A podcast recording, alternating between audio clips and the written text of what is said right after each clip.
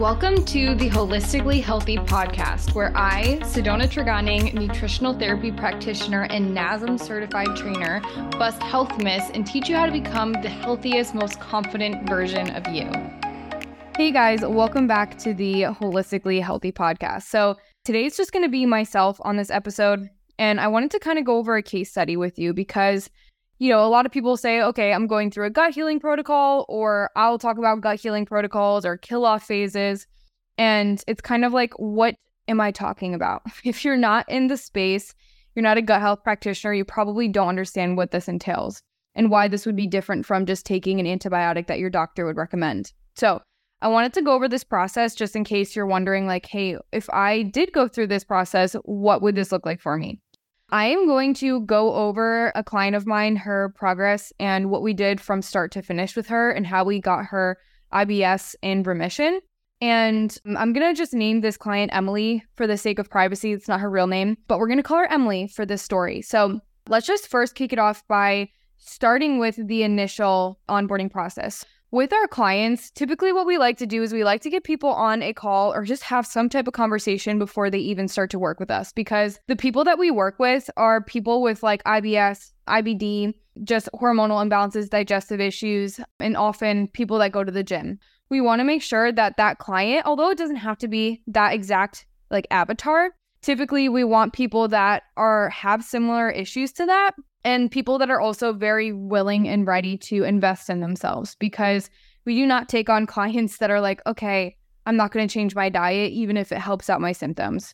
Because although we don't recommend restrictive diets, we also a lot of the times require some dietary changes, at least for the whole like healing process of this protocol or the kill-off process, which I'll get into in a second. What we did was we made sure that she'd be a good fit for the team. And then from there, we sign her on and then we send over our client intake form, or I sent that over to her. Our client intake form is not just, hey, how much do you exercise? How much are you eating right now? What are your macros? That's definitely part of it, but our client intake form is actually like an 8-page document going over all the symptoms you could possibly ever be experiencing so that I can see patterns to your symptoms as to what may be going on. We'll also go over what foods you like, what foods you dislike, how often you're eating, how many meals, because that also plays into digestion. We'll go over your stress levels, like why are you stressed? Is it job stress, emotional stress? Again, playing into digestion, hormonal health, your health in general. We'll also ask things like what supplements are you currently taking and why? Because a lot of times people will be taking, for example, pre-workout, like an Alani new pre-workout or ghost pre-workout, and they have the artificial coloring, flavoring, and they're super high in caffeine. So that alone could be like, hey, maybe this isn't a bacterial imbalance. Maybe this is something with your supplements, especially if you notice, like, for example, diarrhea right when you take your pre-workout. That's pretty straightforward that is causing some GI distress. So we'll typically remove that before we make any crazy dietary changes. So we ask all of this. We also ask how much you're training, if you're taking any medications, because that's important, and what you really want to get out of this, because I really like to help people envision themselves 6 months from now, because that's typically, about how long people stay with us for. So I like to have them envision like, okay, what do you want to look and feel like after these 6 months? Do you want to get rid of the bloating? Do you want to have less brain fog? Do you want to sleep better? So all of these things we want to get to know with the intake form. So when she filled that out, I want to highlight a couple of important things. So basically what I do is I take notes on everything. So I take notes on the nutrition, the training, the stress, the sleep, anything that really pops out to me that is like, okay, this is related to the symptoms they're dealing with, and this is related to, how we get them to their overall goal. So with her, what was great was she was just training 4 days a week. So for people with gut inflammation or just any type of inflammation imbalances, I typically recommend training 3 to 4 days a week. No more than that, because that'll just cause more inflammation and stress to the body. So that was cool.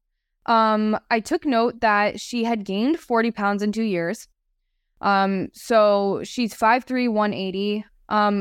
It really depends on how much muscle you have, but she told me like 40 pounds. Okay, so that would mean that she was 5'3", 140 pounds 2 years ago. That sounds healthy to me. So to me, it's not that she just gained a healthy amount of weight. It's that, okay, she put on fat and she's not quite sure why. So that's something I was curious about because, okay, is that like blood sugar dysregulation and insulin resistance? Is that related to her gut bacteria?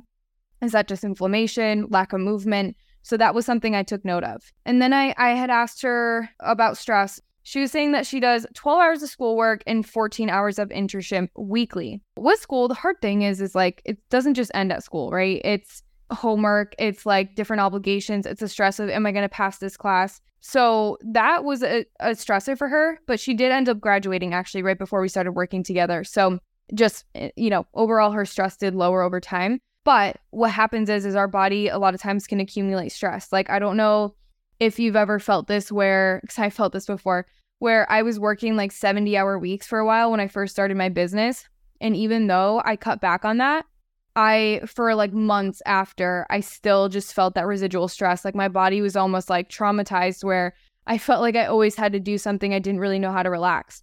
So that's just something that I like to keep note of when I'm doing client plans. She listed her supplements, vitamin C, vitamin D, calcium, B complex. So nothing that would cause any digestive symptoms. Although she was taking medication for Graves, and that actually can cause intestinal permeability. Again, you know, I'm looking for a root cause too. Like, why does she have IBS in the first place? That was something I took note of. Same thing with the spironolactone. So this could definitely affect your gut microbiome or the bacteria in your gut. So I took note of that. And then when it comes to her digestive symptoms, so she had some bloating, hair loss, indigestion, stomach cramps, itchy scalp, dandruff, and gas. And with her hormones, so she was actually on birth control. So birth control can definitely cause some digestive issues, more specifically oral birth control, but she's on an IUD.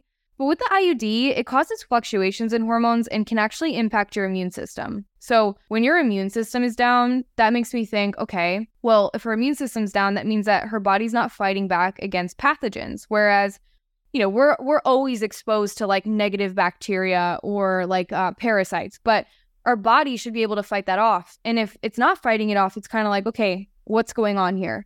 Is it stress, inflammation, etc.? So I did take note of her being on birth control. And then she also had some symptoms of blood sugar dysregulation, like craving sweets, binging, thirsty a lot of the time, and eating either relieves or causes fatigue. And she also had a history of binge eating. So binge eating is going to cause some insulin resistance, some hormonal imbalances, some blood sugar imbalances. So again, something I took note of. And if you're eating a lot of sugar, it's going to feed the bacteria, especially yeast. And then what was cool was I actually did have her get a GI map before we even started working together. I then paired what she was talking about to her GI map with her results. So not to go too much into detail here, but she did have high H. pylori, which is very common. Most of us actually have it, although a lot of people don't present symptoms. But over time, if it's not treated and you do have a lot of symptoms, it can lead to ulcers and cancer. So we wanted to treat that. That's like the first thing that I always treat with people if it's present. And that's also going to cause the indigestion, actually. So we wanted to take care of that first. And what's interesting is indigestion, you might think if you have some education in digestive health, like, okay, I need to take a acid enzyme or something with acid to help digestion because I'm having acid reflux. But with H. pylori, it actually thrives in an acidic environment. So if I didn't know that she had H. pylori and we just added in acid, it might have made things worse. So that's why it's always cool to invest in testing because, yeah, it sucks to spend the money, but when you spend the money up front, you are guaranteed to get good results because you're not guessing. So I highly recommend some type of GI testing if it's possible. So anyways, that was high. She had also high opportunistic bacteria. So this means that when the immune system is low, it's typically going to overgrow. So there's gram-negative, gram-positive bacteria. Long story short, gram-negative bacteria, which was present with her, can definitely cause like migraines, can cause systemic inflammation, can cause joint pain. So it's really important to get rid of that because it releases specific toxins that circulate through the body and cause a downstream effect of issues, so many issues. And then she had some inflammatory and autoimmune-related bacteria. This was interesting because she has Graves' disease, with, like I said, it's a thyroid autoimmune condition. So that was pretty interesting. Usually with autoimmune conditions, I mean, it starts in your gut because a lot of our immune system is housed in our gut. And then her elastase was low. So just her pancreas wasn't producing a lot of enzymes to digest things like carbs and proteins. Beta-glucuronidase was high. So her body wasn't eliminating toxins as well. So that can, again, lead to a lot of distress in the body. and her anti-gliadin was high, so she had a gluten intolerance. Okay, so that was a lot, but basically what I did was, instead of changing everything, I don't recommend that because I've been through these gut protocols myself, which, you know, it sucked at the time, but thank God I did it because I understand how overwhelming these things can be. So I try to take things a little bit slow with her. I like to just focus on like 2 to 3 goals at a time per client. So the first thing that we did was we cut out gluten. And so that was kind of hard for her, which makes sense because there's gluten in soy sauce, there's gluten in a lot of like Asian dishes, and there's gluten in bread, pizza, etc.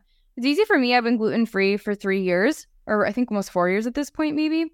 But it is hard in the beginning. So that was one of the first things that we really worked on. Then what we did from there is we just started to lower stress because although she didn't say she was super stressed, she did have some of that residual stress. And I think she might have come from like a more anxious type of family. I know for me, my parents are more on the anxious side, which is not a bad thing, but I guess you'd say like more go, right? Like just more like, okay, we have something we want to get done. Let's get it done now. So more anxiety. So when you're around that all the time, like it's really hard to break that. Nothing bad on anyone's parents, but because they usually don't mean any harm. But a lot of times that translates into like children. So we found that she definitely had a hard time letting things go. So we definitely included more just mindfulness. And actually, it's been 3 months since we started working together, and I can tell you now that she meditates every single day without fail, and she is super mindful and so much less irritable, and it's just really cool to see how much meditation and mindfulness has impacted her life. And that's been pretty cool. And I also want to do a whole episode on meditation in the future just because it's so impactful. So you can look out for that. And then, as we made some dietary changes, and supported detox pathways and brought down her stress, her body started responding and cramping was a lot lower, almost like not at all. Her stools were a lot more formed, but she still had some bloating and a little bit of the indigestion. So we wanted to fix that. So from there, we entered into like a kill-off protocol. So this is probably something you've heard before, especially if you follow me. And this is where we include herbs and supplements just to start rebalancing the bacteria in her gut. Things like berberine, thyme, oil of oregano, caprylic acid, MCT oil, coconut oil, all these things have antibacterial properties. But what's cool about them is they're not as detrimental as an antibiotic, because an antibiotic is going to just completely wipe out all the bacteria in your gut. So again, your immune system is housed in your gut. So your immune system's down. That's when bacteria tends to overgrow. So we took the natural approach. We added those in, and it's been about 8 weeks now. And really what I'm looking for is just a huge reduction in symptoms. Like by the end of this kill-off phase, she should be feeling 90% better. Otherwise, we want to figure out, okay, what else is going on with food? What do we need to change? And also, what do we need to do to lower stress, build the immune system, etc. But luckily, all of her symptoms have actually dissipated. She's still dealing with a little bit of bloating. But what we're going to do now after the kill-off phase is we're going to go into more of a repair phase and re-inoculate.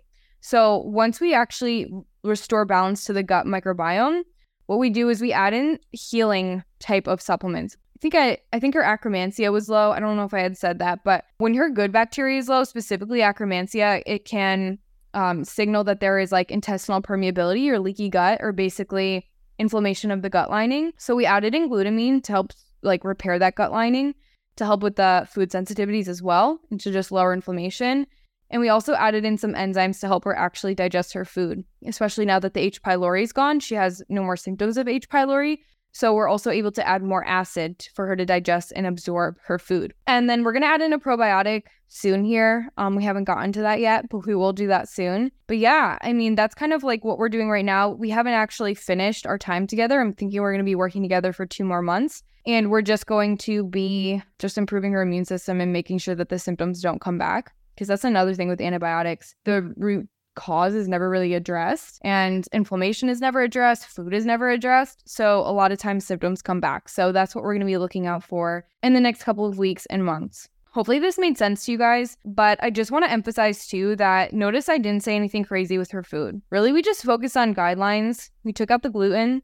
That was about the most stressful thing that we did, which actually it wasn't stressful, which was good because I coached her through it. And other than that, I just incorporated some basic guidelines, you know, like just making sure she's eating 3 meals a day with the protein, carb, and fiber for balancing blood sugar, making sure she's present with meals so that she's producing enzymes to digest that food, making sure that she's not stressed. You know, all of these things are really important. And that's why I love our team, because we don't stress out our clients. We do the bare minimum to what needs to be done to get them feeling healthier. And we make it very easy, very simple. So if someone's having you do this like crazy meal plan, you might want to run unless it's necessary. Sometimes like with IBD, with someone with really sensitive digestion, it might be necessary, but a lot of the time it's not.